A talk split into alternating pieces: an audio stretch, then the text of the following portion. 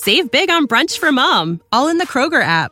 Get 16 ounce packs of flavorful Angus 90% lean ground sirloin for $4.99 each with a digital coupon. Then buy two get two free on 12 packs of delicious Coca Cola, Pepsi, or 7UP, all with your card. Shop these deals at your local Kroger today or tap the screen now to download the Kroger app to save big today. Kroger, fresh for everyone. Prices and product availability subject to change. Restrictions apply. See site for details. Поездка в Китай звучит неплохо, если быть осторожным. Неделя длинная. So what do you think? Sounded familiar. What? The music. The music right there at the end. Why are you listening to the music, Steve? Listen to the Russian. We're translating Russian. I'm trying to listen to the Russian, but there's All right, music playing. babysitting time is over. You need to get in there. Hey, my board. That was important data, shitbirds. I guarantee you what we're doing is way more important than your data. Yeah. Yeah. And how do you know these Russians are up to no good, anyways? How does she know about the Russians? Oh no, you thought about the Russians. It wasn't me. Hello, I can hear you. Actually, I can hear everything. You are both extremely loud. You think you have evil Russians plotting against our country on tape, and you're trying to translate, but you haven't figured out a single word because you didn't realize the Russians use an entirely different alphabet than we do. Sound about right?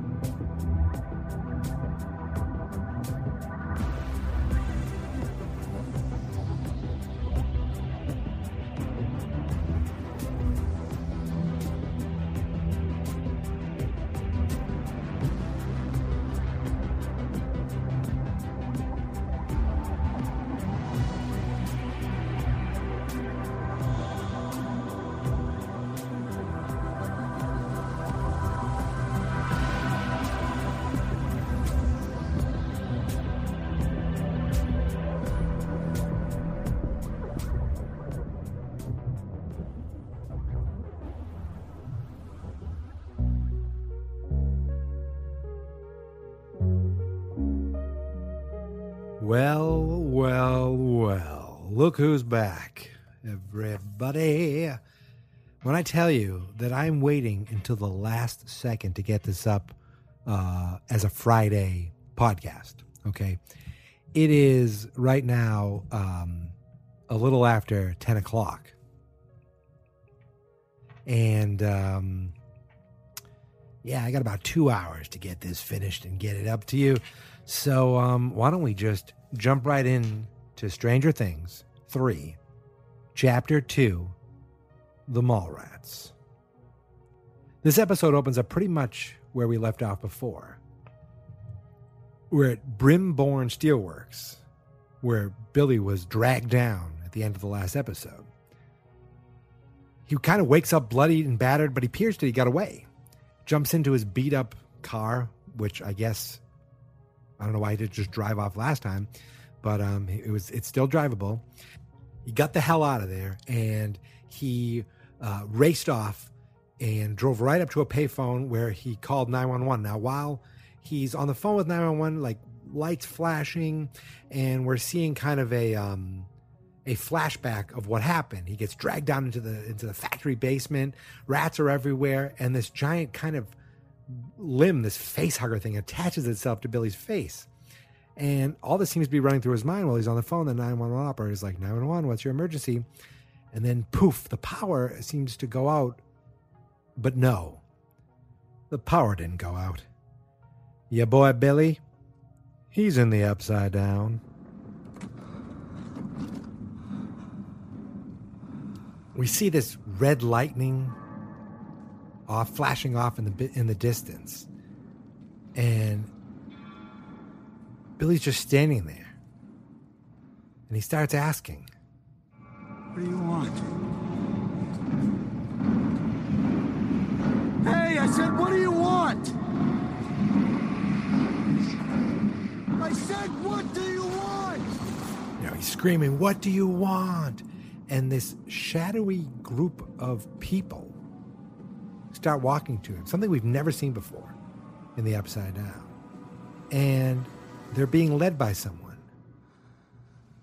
by Billy himself. He faces himself looks right at himself. Like, not looking at himself in the mirror, he's looking at himself as the opening credits roll. After the credits end, uh, we open up to the following day. Uh, we're at Eleven and Hopper's cottage, cabin, whatever you want to call it. Uh, but Eleven is just pacing around, pacing around the cabin, looking out, looking in, into the woods. She's looking for Mike, who hasn't shown up yet. Uh, she calls over to his house, and it's like 9:32. He probably was supposed to be there at 9:30, and it's 9:32. And this is the first time he's ever been late.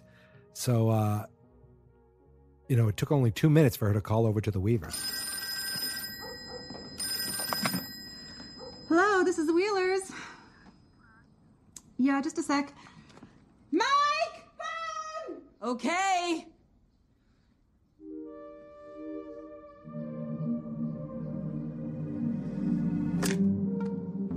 Hello?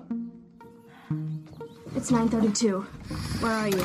Sorry, I, I was just about to call. I um can't see you today. Why not? It's my nana. She's very sick. But Hop said that your nana was okay, that it was a false alarm.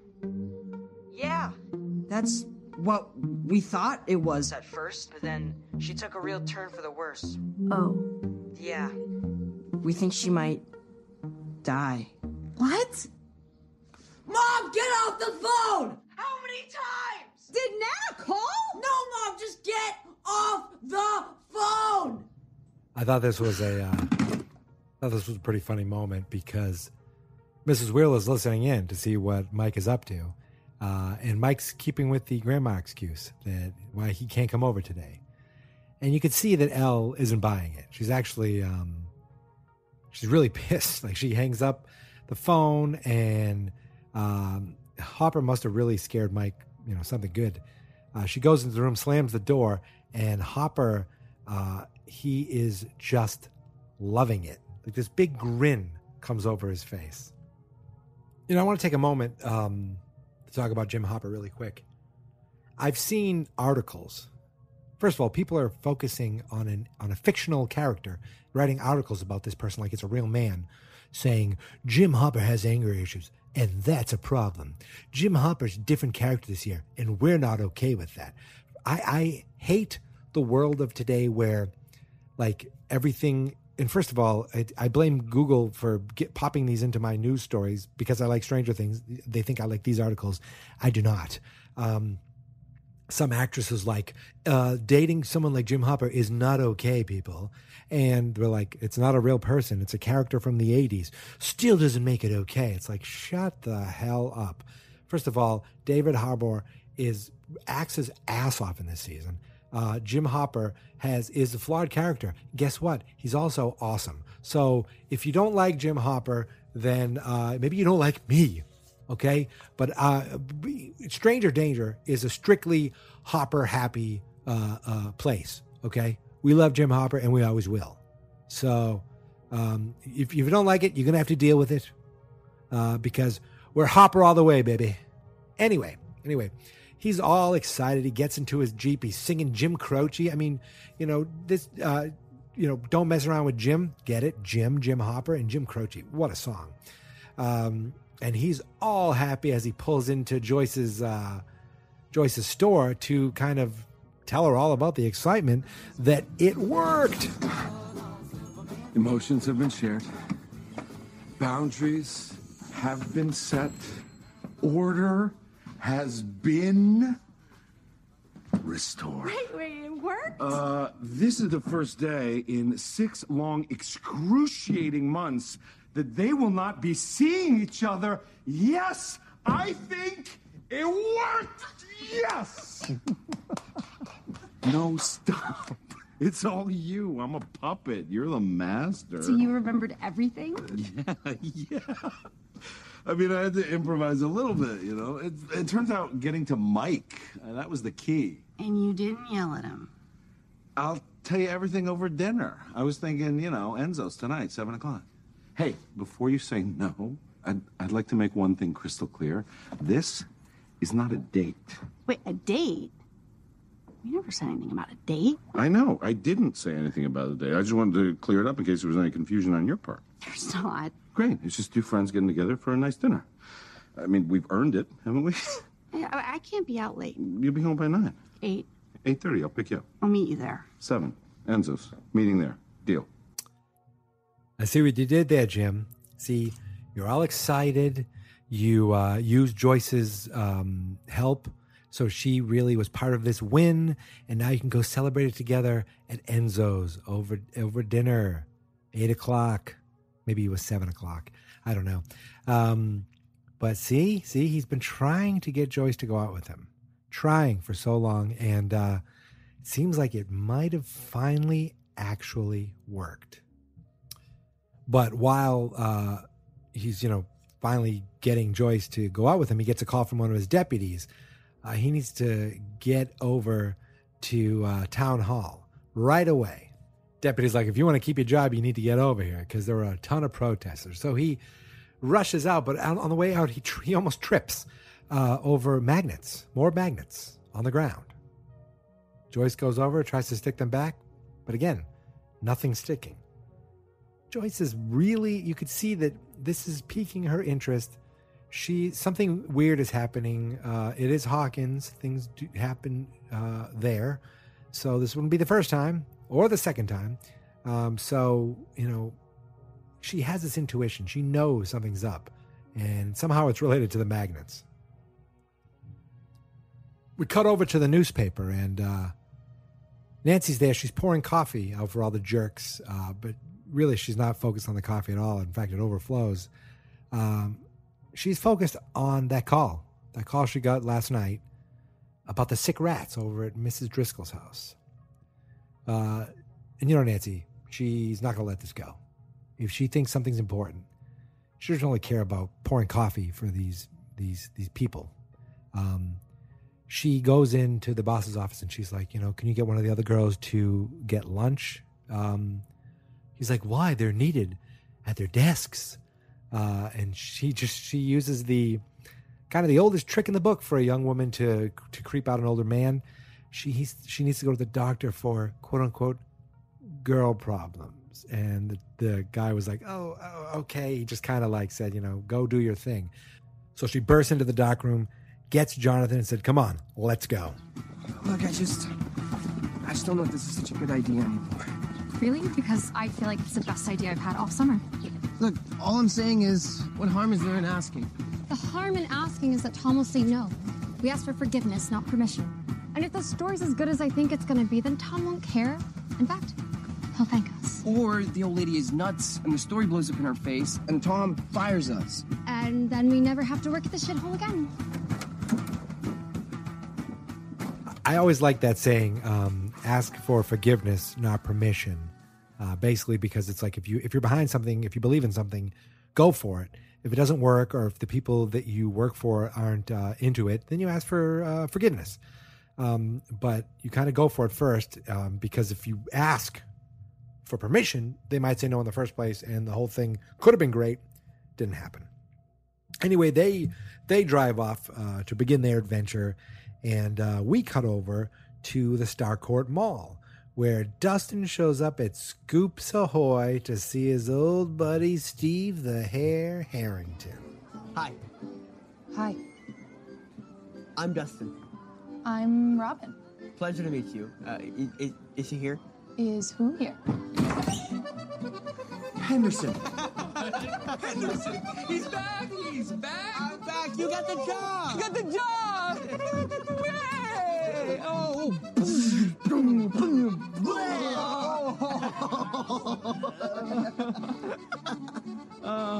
How many children are you friends with? I love this for many reasons. Uh, first of all, Steve and Dustin together are great, the two characters. But second of all, you know, they really have continued their friendship that happened in season two, uh, where where Dustin really looks up to Steve. Uh, but I also loved that Dustin went right up to Robin and said, "Hi, I'm Dustin," as if to to say, uh, "I'm the Dustin, the the one that Steve's been talking about. Like, you obviously know who I am. Um, I'm obviously here to see Steve. Is he here?" Like just the way he was like, "It's me. I'm here. I did it." Uh, I just loved that Dustin just assumed that. I thought that was hilarious. Um, so they go and uh, catch up a little bit. Um, Dustin has this giant bowl of ice cream, and uh, Robin says some sarcastic thing, and Dustin's like, "She seems cool," and Dustin and Steve's like, "She's not," but it wasn't in a like mean way. It was almost in a like you know, just like yeah, don't don't don't worry about her, don't worry about her. Um, but it right away, you could see that Dustin was kind of planting the seeds of, "Are, are you going to try to date Robin?" Um, and Steve never even thought about, it, never thought about it once. Uh, but then they start talking about where where is everybody, and Dustin talks about how uh, the gang all ditched him. Well, he talks a little bit about Susie and how she he keeps saying Phoebe Cates, Phoebe Cates, and she's smart. Um, but he talks about how the gang ditched him uh, and how they're really going to regret it because of um, a little secret that he came across. Uh, where are the other knuckleheads? They ditched me yesterday. No. My first day back. You believe that shit? Whoa, seriously? I swear to God. Mm. They're gonna regret it though, big time, when they don't get to share in my glory. Glory? what glory? So last night, I was trying to get in contact with Susie. Oh. Mm. Mm-hmm. Mm-hmm. And uh,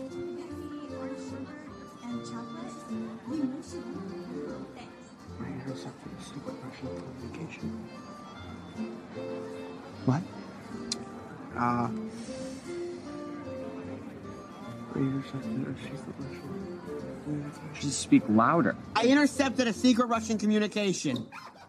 Jeez. Shh. Yeah, okay, that's what I thought you said. Wait, what does that mean? It means, Steve, we could be heroes. True American heroes. Huh. Mm-hmm. American hero. Just think, you could have all the ladies you want and more. More. More. I like more. Mm-hmm. I love these guys together. Steve's like, so what's the catch? And Dustin's like, there's no catch. I just need your help with translation. So he tells Steve about the secret Russian communication. I just love that whole scene. It was very funny. Um, Steve's in. He he's in. He wants to get all these women, and he wants to become a true American hero. We cut over to Max, uh, who's skateboarding outside her house, I think, and she's trying to ollie, which is you know like it's basically a simple skateboarding trick where you jump and you try to get the skateboard to jump with you, and uh, it's a trick I've I've never ever been able to figure out. Anyway, she kicks the skateboard out from under her and it rolls uh, down the road a bit, but it stops when a foot kicks up, kicks it up, and we look, and it's Eleven, and she is not happy. She tells Max what Mike said over the phone, and um, Max is not buying it. She knows that he's lying. He's a piece of shit. What? Mike doesn't have jack shit to do today, and his Nana obviously isn't sick. I guarantee you, him and Lucas are playing Atari right now. But friends don't lie. Yeah, well, boyfriends lie. All the time. You have to remember that even though there's this giant supernatural thing going on in the world, uh, our main characters are 14 year olds. So, or 15 at this point, maybe, I'm not sure. So they are still dealing with young love and having to deal with being a boyfriend and having a girlfriend, um, or or not dealing with it, as as as at least one of them seems to be doing. Um, over at Mike's house, there's a very similar conversation happening between Mike and Lucas. Uh, Mike is convinced that Eleven knows he's lying. Lucas doesn't really understand what the big deal is, but Mike said that Hopper's crazy and that he better do exactly what he said, or he, he said he'd kill him, or he would he wouldn't kill him. He said he'd stop them from seeing each other permanently. And while the two of them are talking about girls, there's Sweet Will just setting up a board game. Um, we cut back and forth between the boys and the girls. Lucas is convinced that Mike screwed things up, and Max is talking Eleven into giving him a taste of his own medicine. And if he doesn't fix it, you dump his ass. Lucas is like, It's bad, but you can win her back. He said, Max broke up with me five times, and I want her back every time. He'll show Max how. Uh, he'll show Mike how, actually. Max and Eleven run off for a fun day to go have fun someplace. We don't know yet. And Lucas and Mike run off to help Mike get Eleven back. And there's Sweet Will. I'm still here. Guys? It's played as a joke, but it's a little sad because he's the guy who basically got left behind, or at least forgotten for a moment. Uh, maybe they didn't leave him behind, but maybe it's like you got to keep up with us, Will. Uh, the boys are only focused on girls, and he wasn't even really paying attention to their conversation. He just wants to play his game, like they did before. We cut over to the pool where the girl lifeguard is working, and um, well, it seems like all the moms hate that. They're like, even her voice is annoying. They just can't wait for her to get off shift so that Billy can show up and get and finally start working. Uh, but Billy does show up. No one notices him right away except Mrs. Wheeler. She kind of sees him quietly slunk into work, and she's like, "I'm going to go off to the bathroom."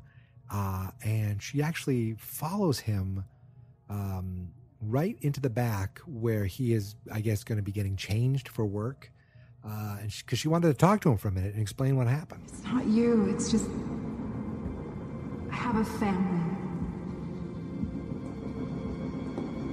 And I can't do anything that will hurt them.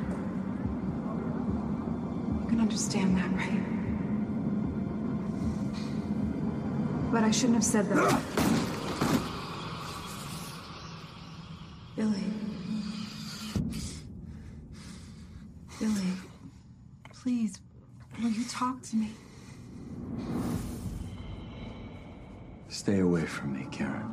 A couple things there. I like that he called her Karen, like because he's an adult now.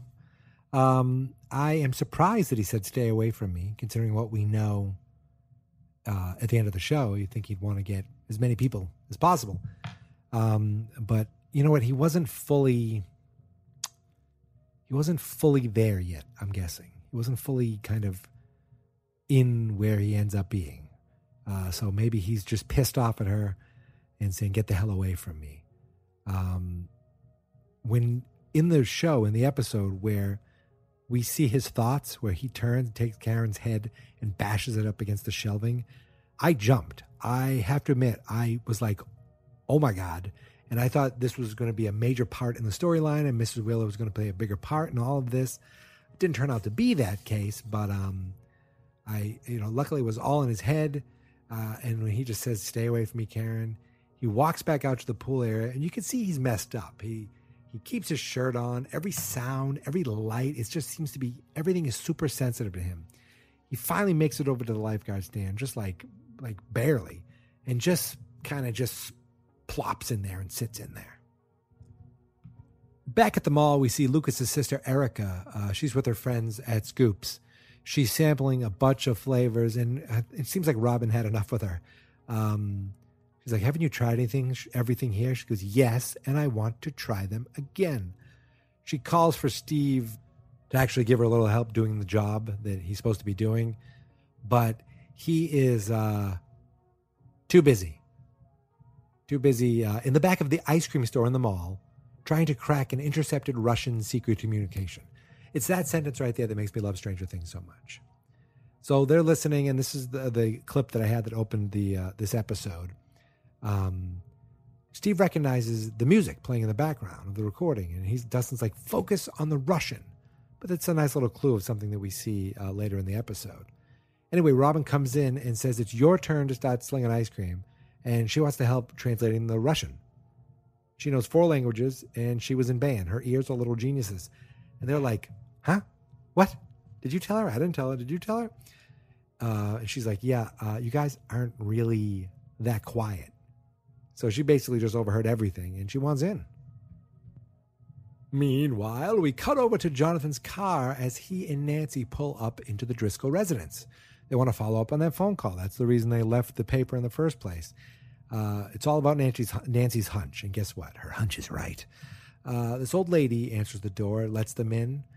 She lives alone. Her husband passed about ten years ago, but she's like, yeah, you know, I kind of like the quiet, uh, or at least she did before all this happened. And that's when she lets them down into the basement to show them fertilizer. You see those little teeth marks, don't you? And these bags, um, you're sure they were full before? I'm old, honey, not senile. Bought them over at Blackburn Supplies just last Tuesday. Now you tell me, why would rats want to eat a poor old woman's fertilizer? Are you sure they did? Maybe they just gnawed the bag? I mean, eating fertilizer seems. Crazy, believe me, I know, honey. But something's not right with these rats. What does that mean exactly? Not right. Rabies, my guess. That's when I said to myself, Doris, you gotta call the paper.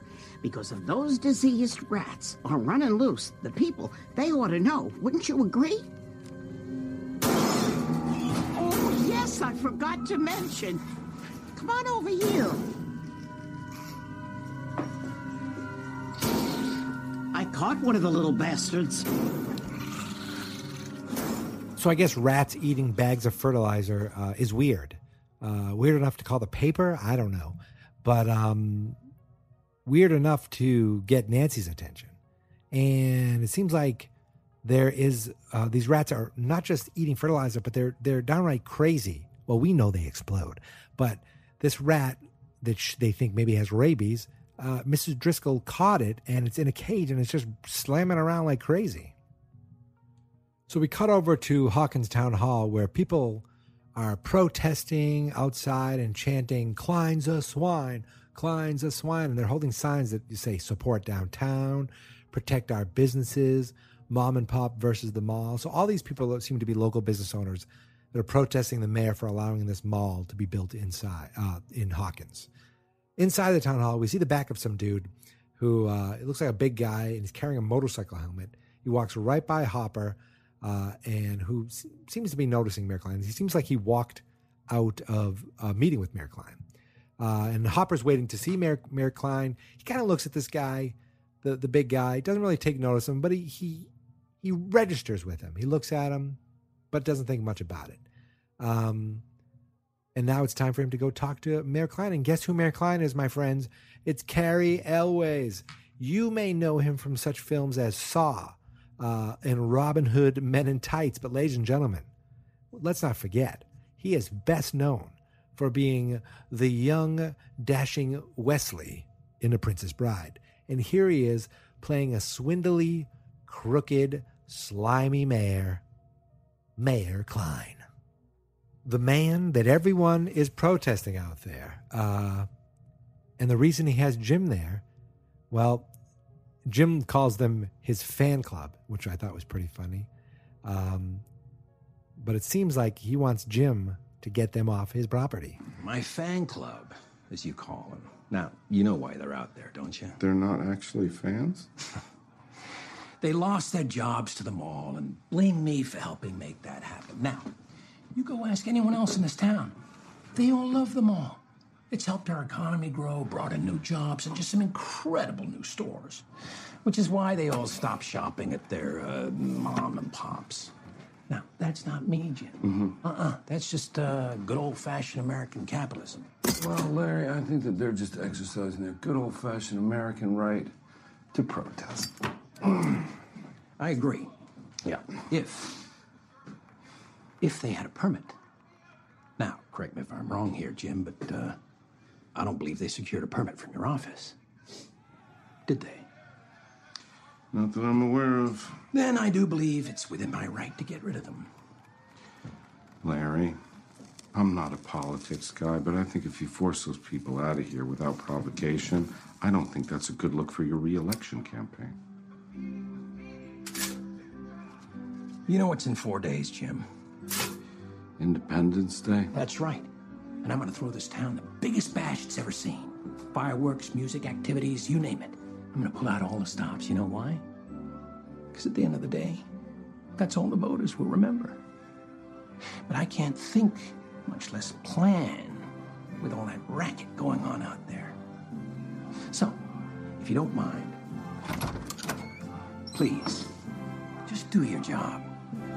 Flash your little gold badge and get rid of them. So this mayor, who's being protested for bringing the mall into Hawkins, wants Jim to get rid of them because of the little loophole that they don't have a permit. So it's in his legal right to quote unquote do his job and get them off his property. And he even said, you know, Jim's like, I don't think this is really good for your voters. And he's like, in four days, I'm going to be throwing this giant Fourth of July party. And at that point, that's all the voters are going to care about. So he doesn't even give them credit for like remembering this. He's like, they're going to love the party. They're going to vote for me. It's going to be great. Very slimy, you know, small town mayor.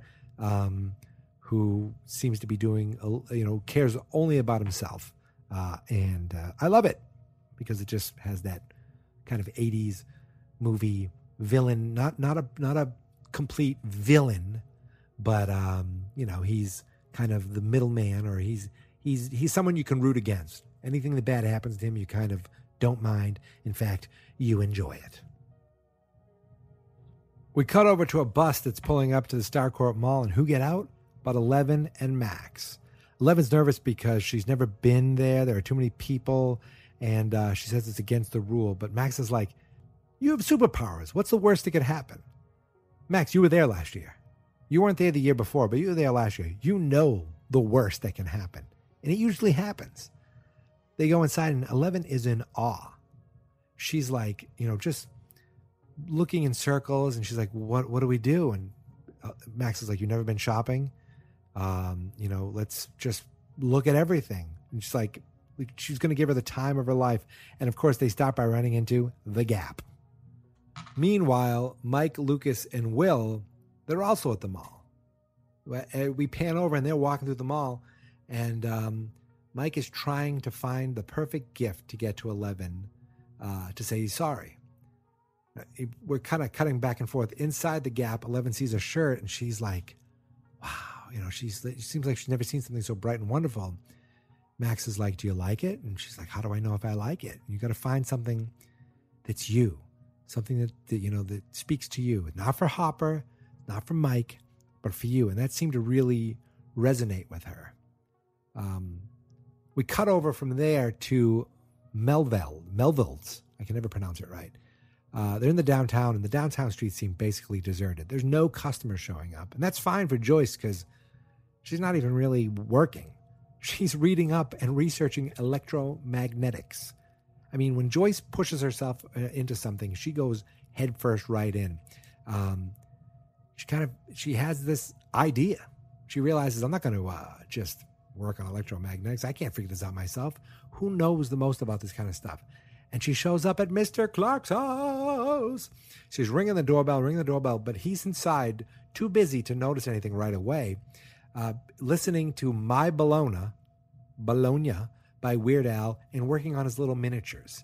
Um, Joyce almost leaves, but then the garage opens and he's kind of sitting there tri- triumphant with his short shorts and his pulled up socks and his welding mask or his not his welding mask his his magnifying glass on and he's like mrs byers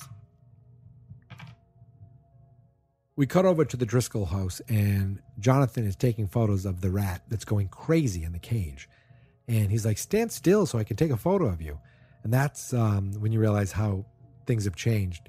You know, now he would take a video of that send it off to his coworkers and be like, Look, there's a crazy story going on here. We got to look at this now. But he's trying to take photos. Well, Nancy's upstairs. She's calling, seems like she's calling exterminators and fertilizer companies, asking about rats or rabid rats. Uh, she continues to make calls. Downstairs, the rat's just going crazy, crazy, crazy. And then it just kind of keels over and is struggling to breathe. And Jonathan's like, oh my God, uh, what's going on? And J- Nancy's like, come on, we have a lead.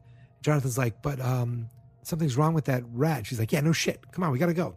They both head off. They leave. And of course, the moment they leave, the lights flicker and the rat explodes into goo. Goo. And that goo actually starts to move. It starts sliding through the cage, through the cage, lands on the floor, and then it starts running and crawling across the room. What the hell? And from there, boom, we're back in the underground. I said, what do you want? To build. I want to build. To build what? What you see. I don't understand.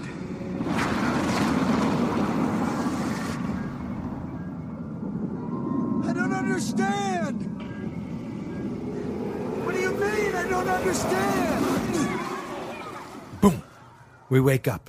Well, Billy wakes up and he's sitting there right at the pool. So we went um, from the goo, the, the the the pile of guts crawling across right into the underground, but it was a flashback or a dream that Billy was having, um, where he we, we finished the conversation that he was having with his himself, where the whatever it is in the upside down says, "I want you to build."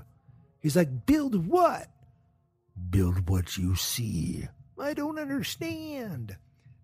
You know, looking back now and seeing what happens, what um and how Billy is part of what happens, when they say build, uh it makes sense now. You know, you you you know what he's building. Uh if you've watched all these episodes, you know what he's building. Uh and you know how he builds it. The what you see, I don't know. I don't know how that works exactly um, but it was creepy. It was very cool. Uh, and he wakes up and, you know, he's still at the on duty at the pool, so hopefully nobody drowned. Uh, his arm seems to be all burnt, and he's just been sitting there so long. He's he's really out of it. He's all sweaty and gross looking. He heads to the showers, and the girl lifeguard is asking if he's okay. Uh, he's taken. He he just kind of rushes right by them, taking a cold shower. Then he sees on his arm, like what I thought was just a sunburn, seems to be spreading this like blackness, and then we see flashes of the Mind Flayer. And then he just like he can't really take it. He curls up in the shower, and the uh, girl lifeguard shows up to see if he's okay. But that's not what he sees. Take me to him. What? I said, Are you hurt? What's going on? I heard screaming. Should I call an ambulance? I really love the way this episode was kind of constructed. We see we see things like at that moment when she's at the shower asking if you know he he needs an ambulance. You kind of see this quick moment of him like lunging. You don't know what it is, and boom, it cuts away.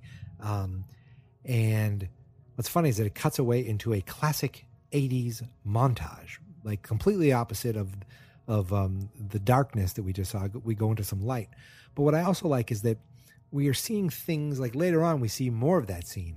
Uh, and right now we saw more of or just a few minutes ago we saw more of the upside down scenes kind of being told not in completely linear fashion and i'm always appreciative of that because it makes you makes you as the viewer put two and two together sometimes makes you do some of the uh, the work yourself and that's what you're watching these shows for to be entertained uh, but slightly to be challenged and kind of figure things out uh, but it cuts over to this 80s montage, which is Material Girl, played by, uh, by Madonna, as Eleven is trying on all these clothes. Uh, at the same time this is happening, the boys are shopping for gifts and they're failing miserably. Meanwhile, the girls are having a blast. The boys are spraying perfume on each other and coughing, and you know their eyes are getting burned. And the girls are taking glamour shots and trying on high heels. Um, Eleven even uses her superpowers for pranks. Some of the girls, while they tried on high heels, were giving them dirty looks. So she blows up their orange Julius in their hands. So the girls are, and they they are freaking out, laughing, having so much fun. And uh, Max is just like, there's more to life than stupid boys. The boys are just miserable, and all young Will wants to do is go back and play D and D.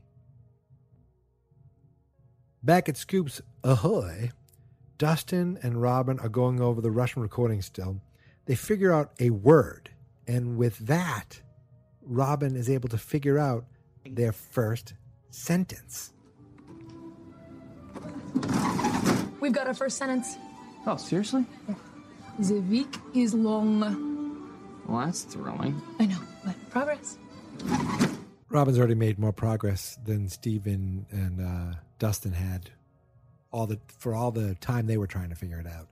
Uh, the Steve, you know, he's like, "What the hell's the week is long mean?" They don't know yet. He turns to give ice cream to Max and Eleven, and he's like, "Are you guys even supposed to be here?" Uh, and um, they just giggle and run off. They go outside the mall, and who do they run into? But the boys. What are you doing here? Shopping. This is her new style. What do you think? What's wrong with you? You know she's not allowed to be here. What is she, your little pet? Yeah. Am I your pet? What? No. And why do you treat me like garbage? What? You said Nana was sick. She is. She is. She is sick. Yeah, She's sick. si- She's sick. She's super sick. That's why we're here, actually. Yeah, yeah, we're shopping, not for us, but for her, for Nana. For Nana. Also, we're here to get a gift for you. We just we couldn't find anything that suited you, and I only have like three dollars and fifty cents, so it's hard. Super hard. It's, it's expensive. You lie. Why do you lie?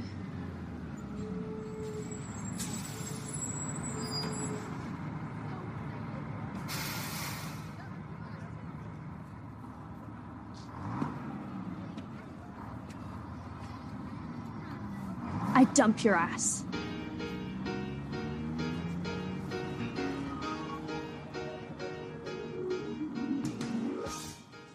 You're as cold as ice. Sorry, I just had to uh, sing that right there. Um, young love. I loved uh, um, Mike. First of all, freaking panicked that Eleven sees him, that he has to deal with her, but also panicked because she's not supposed to be out doing this stuff. Max doesn't care. Eleven doesn't care. Um, they continue the lie of the grandmother, and it's like, you know what? I dump your ass, which I thought was great. Mike looks heartbroken, and young Will, all he does is want to go back and play D and D. He doesn't even care. He's like, "Nah, can we go back and play D and D?" And I think Lucas is like, "No." We cut back to town hall, and there's Hopper arresting one of the protesters, um, which you feel bad for. The guy's like, "Go get a permit, and you come back and protest." Uh, and that's when the secretary, the office manager, the receptionist, whatever you want to call her, I don't know, of the police department shows up and with a bag from J.C. Penney. Jim obviously sent her out to go shopping to pick up this really fancy new shirt for his quote unquote non-date at the uh, at Enzo's that he was meeting Joyce with. But he said talked about how this shirt is really sharp, really hip. Uh, he shows up at the restaurant with his new shirt and his sports coat, orders a drink and some wine, and he is ready for Joyce to show up for dinner at um any minute. She's going to show up. Uh, she'll be there. She'll she'll she'll be there any minute. She will she will be there. But Joyce isn't there, and she isn't coming. She's still over at Mr. Clark's house in his workbench area, whatever you want to call it.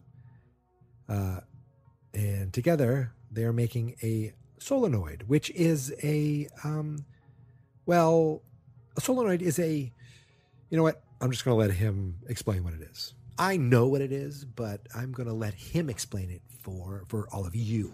What is this again? This is a solenoid.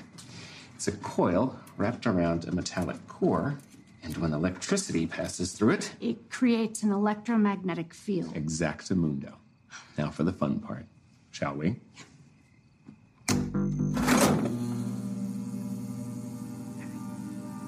I, I don't see anything. Nope. You can't see it, but it's there, I assure you. Our very own Clark Byers electromagnetic field. Pretty neato, oh, huh? Yeah, And this field affects any charged object in its vicinity, just like my magnet. just like your magnets.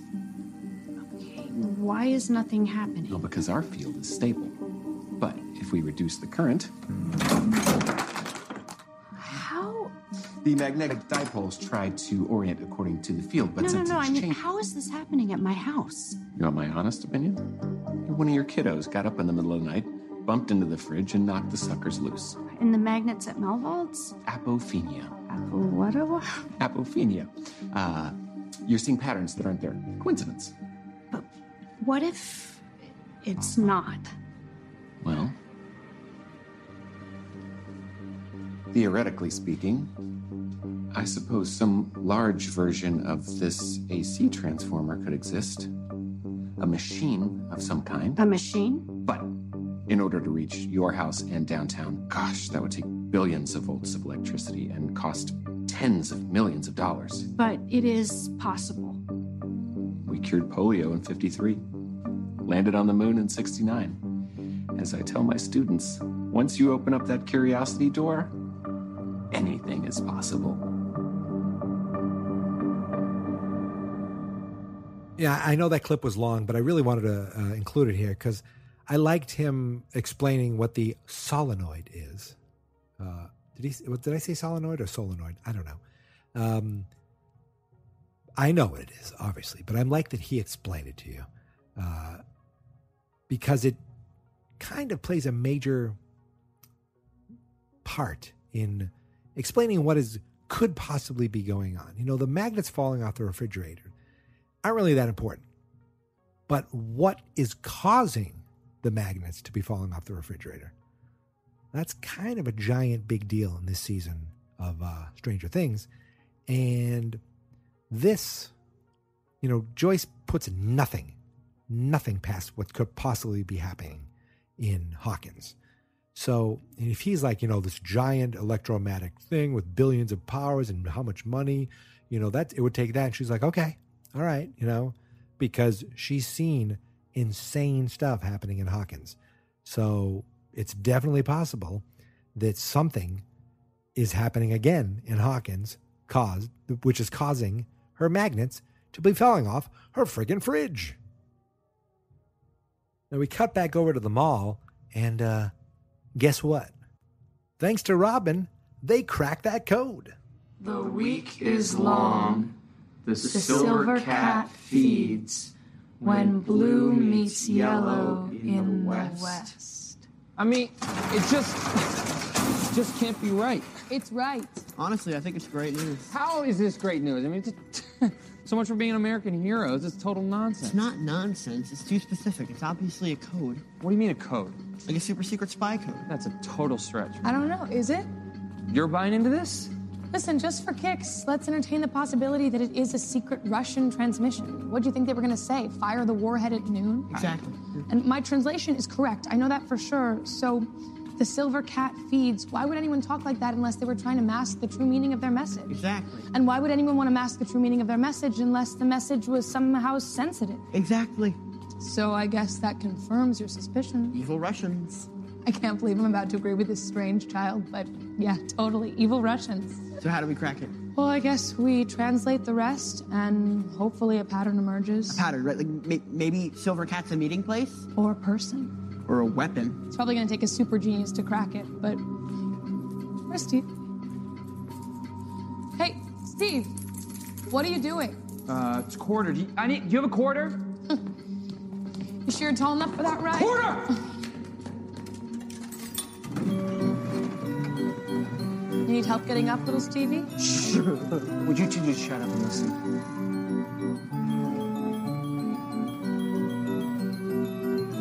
shit. The music. The music.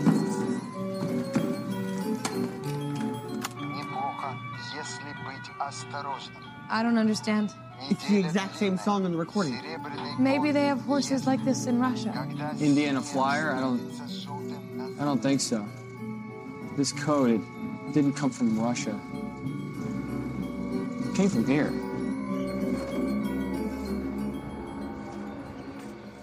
You know what? You guys love Stranger Things like I do. So who cares if these clips are long? Okay, that clip had. I didn't want to cut anything out of it. The week is long. The silver cat feeds when blue meets yellow in the west. They're like, what the hell does that mean? They come up with some ideas. You know, could it be? It, it has to be something secretive. And that's when Steve stops and asks for Quada to turn on that toy horsey. And um, it's because remember earlier, earlier he said he knew that music, and Dustin's like, "What do you care about the music?" It's the same music from the recording. The code wasn't coming from Russia; it was coming from the mall. It reminds me of that old "When a Stranger Calls." The call is coming from inside the house, um, which is a great moment because you realize the stuff that's going to be going down is going to be going down right here in Hawkins, probably right here in the Starcourt.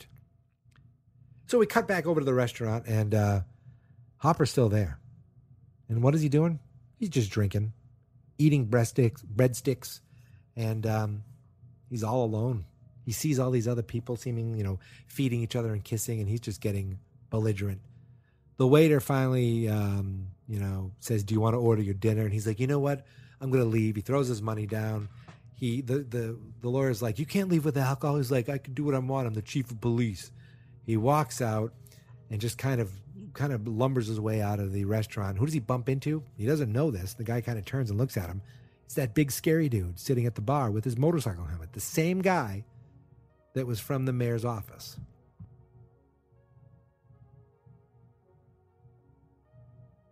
We now cut over to our final scene in the episode. Billy's driving his car back to the steelworks factory. He gets out, opens the trunk, and who's inside? But the, the girl lifeguard, tied up. We cut back to, again, like I was saying, that, you know, not everything's linear. We cut back to uh, the shower scene, and they show him jump up, attack her, and he starts choking her. Now we're back at the factory, and he carries her in she's passed out um, and he brings her down into the basement area and he lays her on the ground and as she's coming to she starts freaking out and struggling Don't be afraid. It'll be over soon.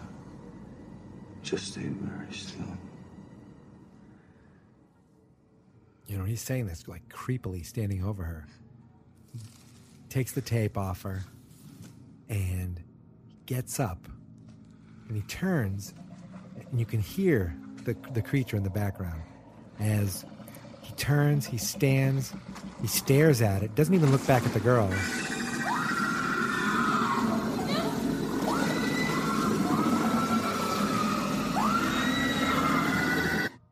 And all you hear is that screaming. As it fades to black and the closing credits start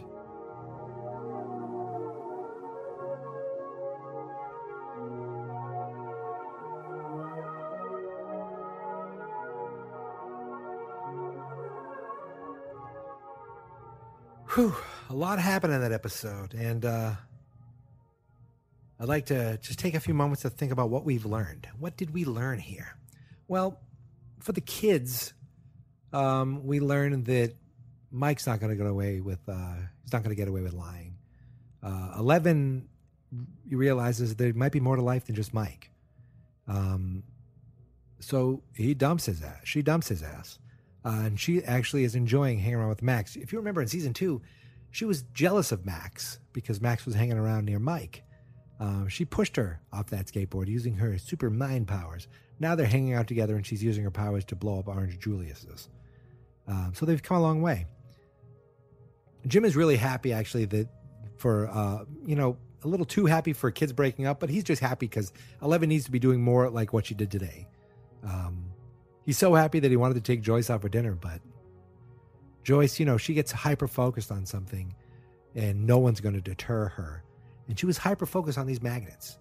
So she stood Jim up and uh, went to went to Mr. Clark's house where she learned that, you know, it's possible for something with a ton of electromagnetics to um, to screw with the uh, magnetic fields. So that could be something with a immense, immense amount of power in Hawkins. And, uh, you know, you know where she's thinking. You know what she's thinking of. Um, Hopper's, you know, pissed. He got he got stood up. He didn't deserve that. Uh, oh, and Mr. Clark's uh, his little work area. He was working with miniatures. There was a tiny little gravestone for Beetlejuice, and I thought, oh, that was cool. That's a cool connection. You know, it's like '80s, and you know, the miniatures, Beetlejuice. Oh yeah, and the fact that Winona Ryder was in Beetlejuice. I didn't make that connection at first. When I first read that, I was like, oh, that's cool. Wait a second, Winona Ryder.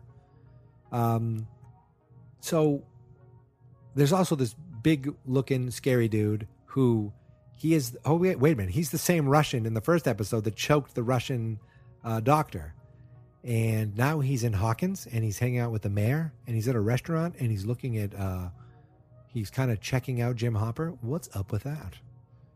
Um, and Billy, Billy, Billy, Billy, Billy, Billy. Well, well, well. Wait first. Um, Nancy and Jonathan, they seem to be onto something. They don't know what it is, but there's something going on with rats and sick rats. They don't realize they're become rats of exploding goo, but um, something's up, and they are going to investigate this further because that's what Nancy loves to do. She is going to put her mind to it and she's going for it. Um, now let's talk about Billy.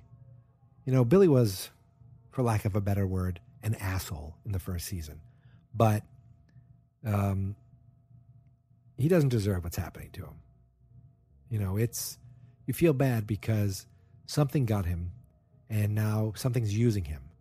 Um, and for whatever reason, now he's kidnapped this uh, lifeguard girl, and I don't know what's going to happen, but the whatever was in the upside down told him they want him to build. Build what? I don't know. Build what you see, whatever the hell that means. Uh, I think that's it. I think I've covered everything in this episode. A little shorter than last week, but um, took me longer to get there. It's 11:30 p.m. on Friday right now, so if I get this up before midnight, that is that is exciting.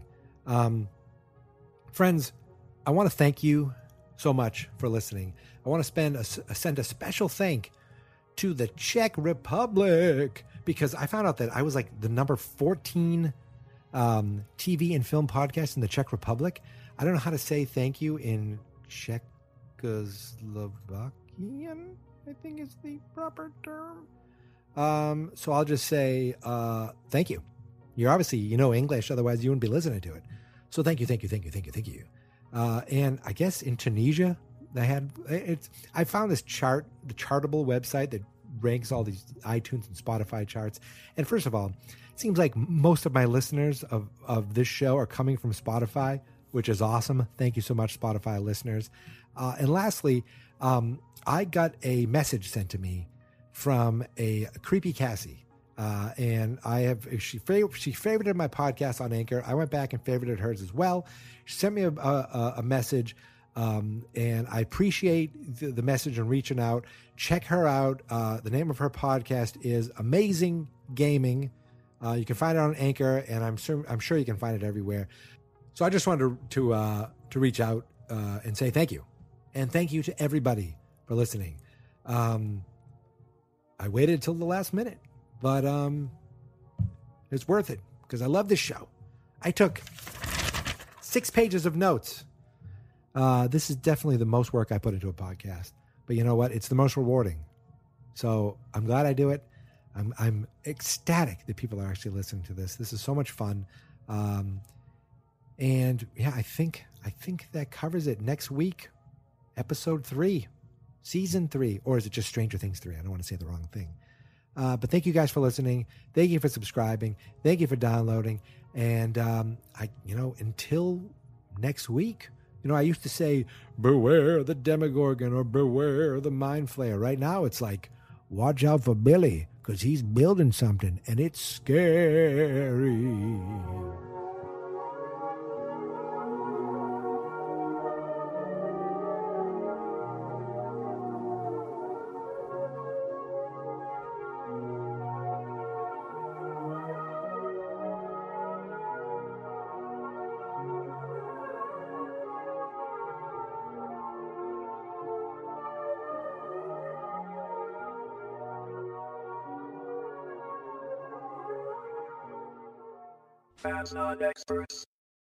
At Highland, we're all about celebrating little wins and little ways to innovate digital processes.